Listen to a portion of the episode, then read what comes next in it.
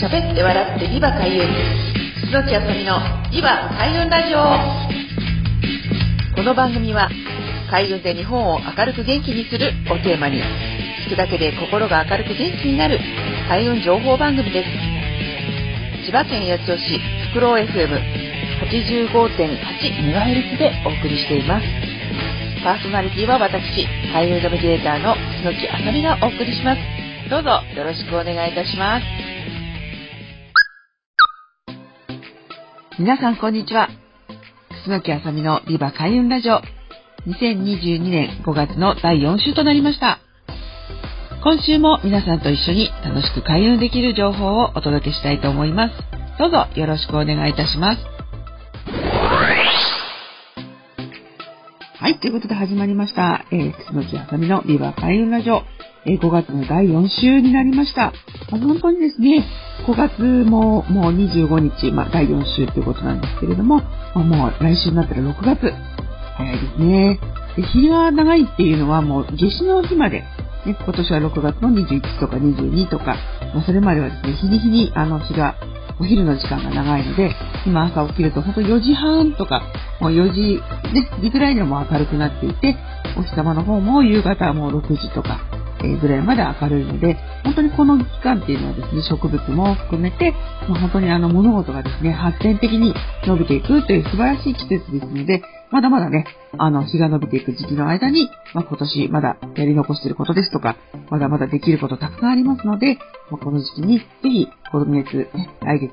あの、頑張ってお仕事も含めて、あの、いろんなことに、まあ、手をつけていただければと思います。はい、ということで、あの、毎月第4週は今月から来月の運気の流れについてお話ししているんですけれども、まあ、この暦っていうのはですね、本当にあの、昔から、ま、いろんな情報がね、あの、掲載されていますということで、まあ、開運情報誌というふうに私は、あの、皆さんに以前もお伝えしたと思うんですけれども、まあ、有名なね、大安とか、釈光とかもそういう仏滅といった六曜というもの以外にもですね、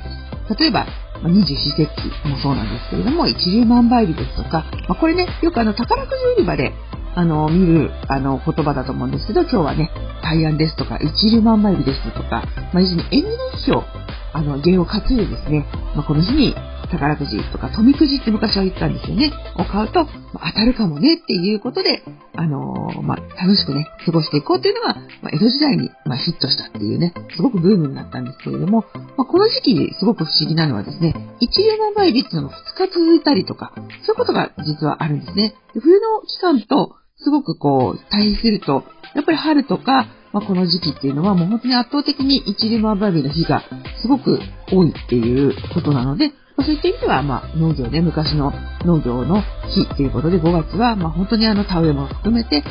植物がね、よく育つ、すくすく育つ日に、まあ、どんどんこうね、種を植えると、まあ、万倍になりますよという日ということなんですね。それだけ暦っていうのはそういった季節の流れとか、そういったものと本当にあの、リンクしていますので、ぜひこういう時期にね、皆さんちょっとこう、暦に目を向けていただいた、あれ昨日もそうだったとか今日もそうだった。ちょっと気がつくことから始めていただくと、本当にあの季節にね、あの、移ろいっていうことに敏感になる感性が伸びていきますので、楽しく過ごしていけるかなと思います。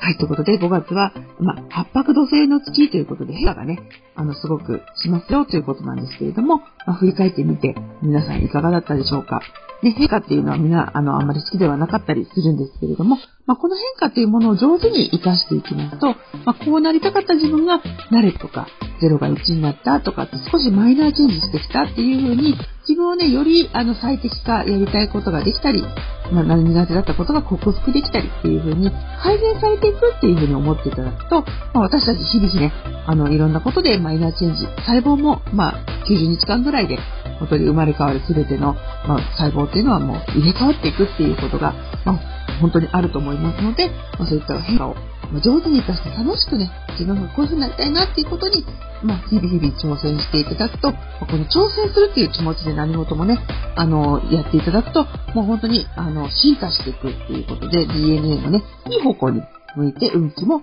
良い方向に向かっていくよっていうのが、やっぱり運気を改善していく開運体質になるということね、の一歩かなと思います。ですので、そういったことの第一歩として、まあ、身近に毎日過ごす暦というものを注目していただくと、本当にあの、楽しくね、きっかけになって運気っていうのを解決やってるかなと思いますので、ぜひね、このラジオも、あの、聞いていただくときにちょっと暦を調べてもらうと、あの、いいかなと思っています。ということで、まあ、5月は八白土星の月で、で、6月は七石金星の、ね、月になるんですね。この七石金星っていうのは、まあ、ちょっと2011年がそうだったんですけれども、やっぱりですね、ちょっとあの、衣食住の見直しっていうのが結構こう、テーマとなるかなと私は思っていて、まあ、このね、衣食住っていうのはどういうことかというと、今までね、あの、見つかりていたものがちょっとこう足りなくなったりってことも起こるんですけれども、それによって、なんか自分にとって無駄だったなとか、やらなくてもよかったなっていうことを、知らず知らずのうちに、まあ、こう身につまされると言いますか、こう実感させられるタイミングっていうのが結構質的金星に、あの、起こりがちなんですね。なので、過剰なものは最適化されていきますので、あの、普通に戻っていくんですけれども、足りなかったものは、あの、足りないっていうことに対して、満ち足りていくっていう精神構造を持っていただくと、すごくですね、あのー、あ、私って十分幸せなんだっていうことに気がつくっていうのが、まあ、本当にあの、日々日々の生活の中で大切になっていく、満足していくってことがあるんですね。なので、2011年もそうですけれども、この間2020年、2020年ですね、コロナで、まあ、皆さんね、日の生活が一変しちゃったっていうこと、あの、まあ、まだね、身近なテーマであるかと思うんですけど、あの時に自分にとって何が大切かとか、家族が大切だとか、こう日の中で、まあ、自分にとって満足するポイントっていうのを皆さんそれぞれに見つけていったんじゃないかなってすごく思うんですね。で、これだけ、まあ今もまだね、コロナっていう方、まあ少なくなってきますけれども、やっぱりちょっと、施設の様式が変わったりとか、まあそういうこう、自分の身にね、済まされる、実感するということを、通して自分にとっては精神的な満足は何なのかっていうのを物質から知る。衣食住が足りてようやく心の満足を知るということが、あの、大切なポイントになっているんですけれども、それも、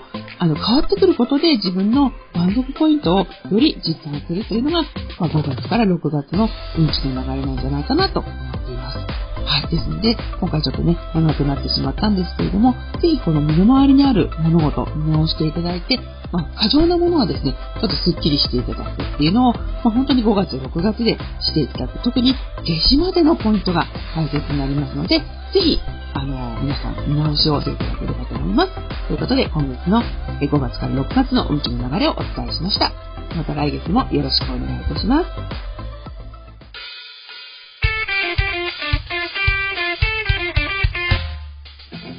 喋って笑ってビバ開運。楠木あさみのビバ開運ラジオ。今回はこちらで終了となります。お聴きいただきありがとうございました。開運ナビゲーター楠木あさみの開運情報やイベント日時は、ホームページや Facebook、Instagram、アメブロなど各種 SNS などでお知らせしています。ぜひチェックしてみてくださいね。最後にご紹介する曲は、私の、えー、住んでます桜市にもあります。自然豊かな環境で地域の特色を生かし子どもたちの個性を育てる全国の小規模特任校地方の小中学校を応援する学校応援プロジェクトというのを立ち上げています。ここで、えー、曲を作ったんですね、えー、おいでよ僕の小学校という曲です、えー、四本翔さんに作曲していただき、え私楠木あさみが作詞をしました。ぜひ聴きながらお別れしたいと思います。それではまた来週、リバ開運ラジオをよろしくお願いいたします。パーソナリティは私、開運ナビゲーター、楠木あさみがお送りいたしました。また来週もお楽しみに。さようなら。